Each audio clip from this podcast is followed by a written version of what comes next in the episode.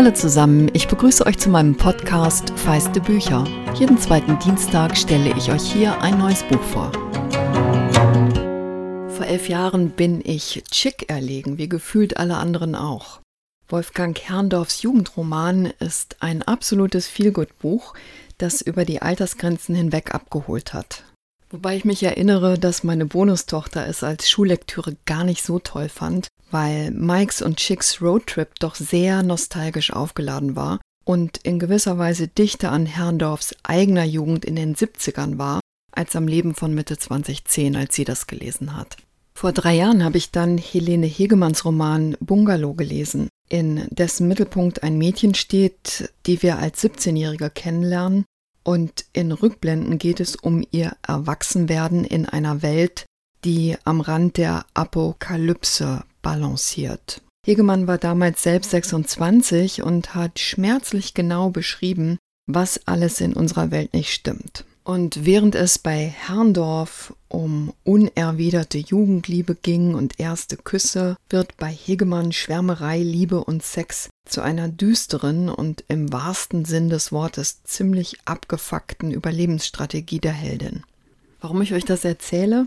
Weil ich tatsächlich bei Lisa Krusches großartigem Debütroman an zwei, drei Stellen gedacht habe, das ist so, als würden Mike und Chick in Hegemanns Bungalow einziehen.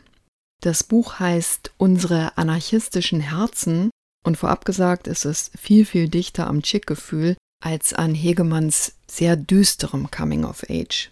Gleichzeitig sind die anarchistischen Herzen alles andere als nostalgisch. Sie schlagen absolut im Hier und Jetzt.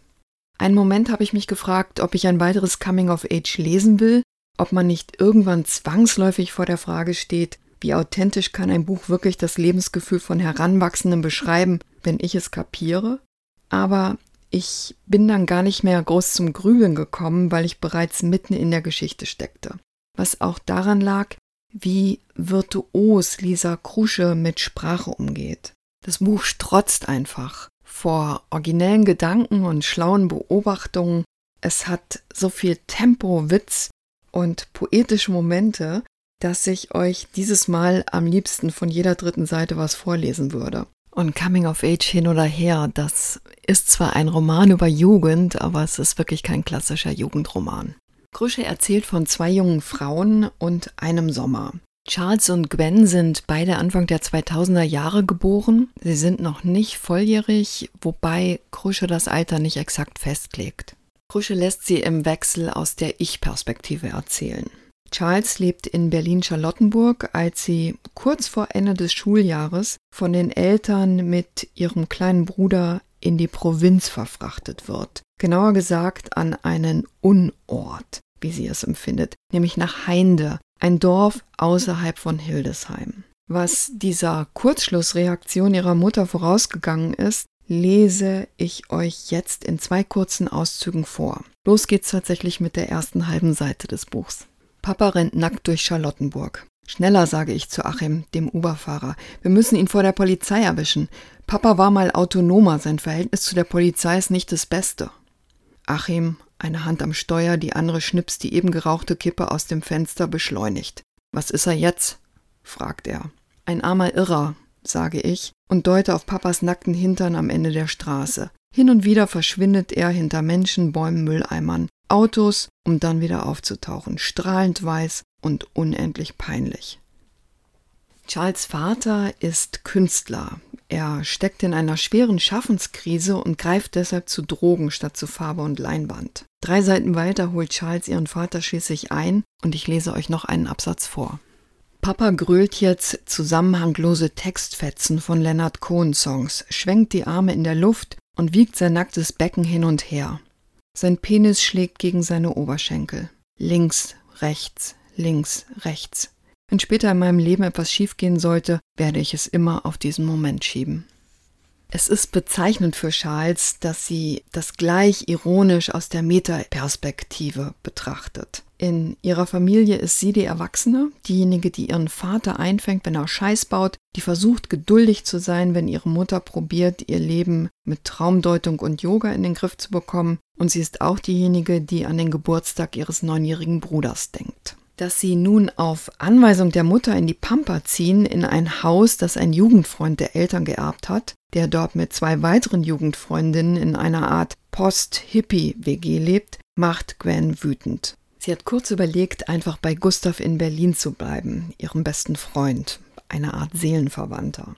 Aber selbst wenn sie an dem Punkt ist, an dem sie am liebsten ihre Eltern sich selbst überlassen würde, hat sie das Gefühl, die Dinge zusammenhalten zu müssen und ihren kleinen Bruder nicht allein lassen zu können. Die Verantwortungslosigkeit der Erwachsenen, die hier in den 80ern groß geworden sind, ist ein Thema des Buchs. Es geht in diesem Roman nicht um die Zumutungen des Erwachsenwerdens, an denen man wächst, sondern um die Erwachsenen als Zumutung, die Charles und ihrer Generation abverlangen, über sich hinauszuwachsen. Eine Zeit lang haben Jugendliche vielleicht nicht rebellieren können, weil die Eltern alle Ideen von Freiheit und Freigeistigkeit selbstständig verkörperten. Doch die Generation von Charles und Gwen hat überhaupt keinen Raum mehr, um zu rebellieren, weil sie, wie Charles es sagt, die Arschbacken zusammenkneifen muss, um sich verantwortlich dem Zustand der Welt zu stellen, ohne an genau diesem Zustand zu verzweifeln. Die Selbstverwirklichung der Elterngeneration wirkt plötzlich nur noch wie Selbstbezogenheit.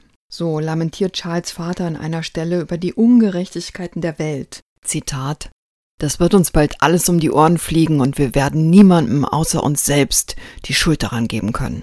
Doch Charles weiß schon, noch als er es sagt, worauf die Selbsterkenntnis hinausläuft, und sie stellt lapidar fest, Zitat, es gibt immer einen Punkt, an dem seine Besorgnis für die Welt in eine Besorgnis sich selbst gegenüber kippt.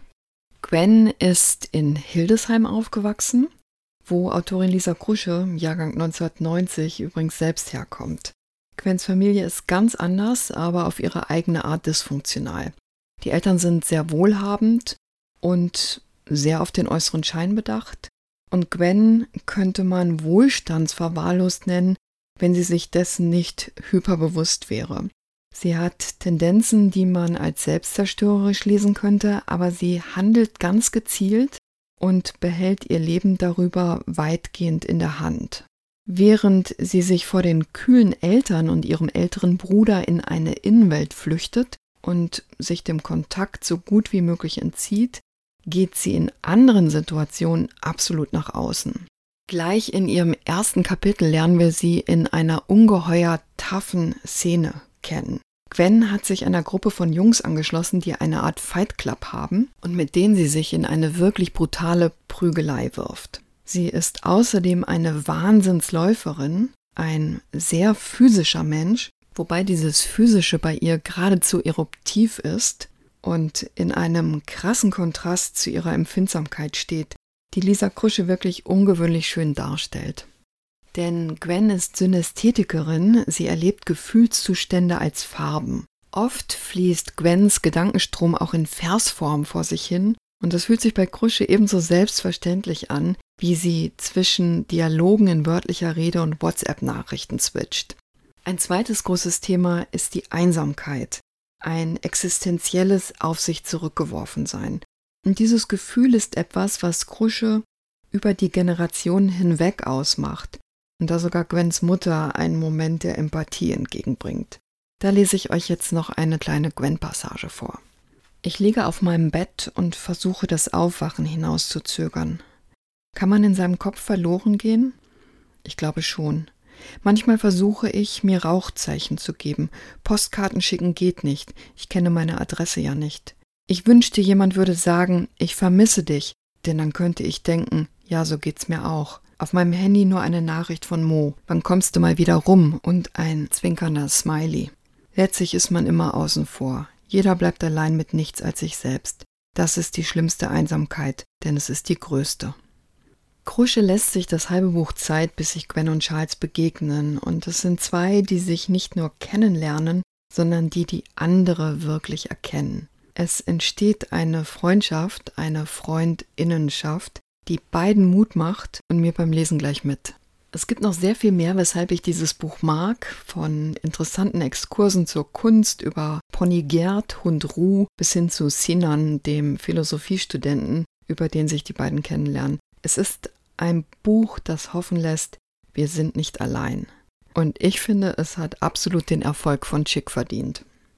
Wer noch weitere Überzeugung braucht, findet auf der Verlagswebsite eine 46-seitige Leseprobe. Außerdem gibt es heute Abend, also am 11. Mai um 20 Uhr, online ein Live-Autorinnengespräch mit Lisa Krusche, Shida Basia und Julia Mafutova über Identität und Herkunft und die Frage, wer bin ich? Schon gestern gab es ein Gespräch mit Lisa Krusche bei den Frankfurter Premieren online, bei dem sie zum ersten Mal öffentlich aus ihrem Buch gelesen hat. Und alle Links stelle ich euch wie immer in die Episodenbeschreibung. Unsere anarchistischen Herzen von Lisa Krusche ist bei S. Fischer erschienen. Das Hardcover hat 448 Seiten und kostet 23 Euro.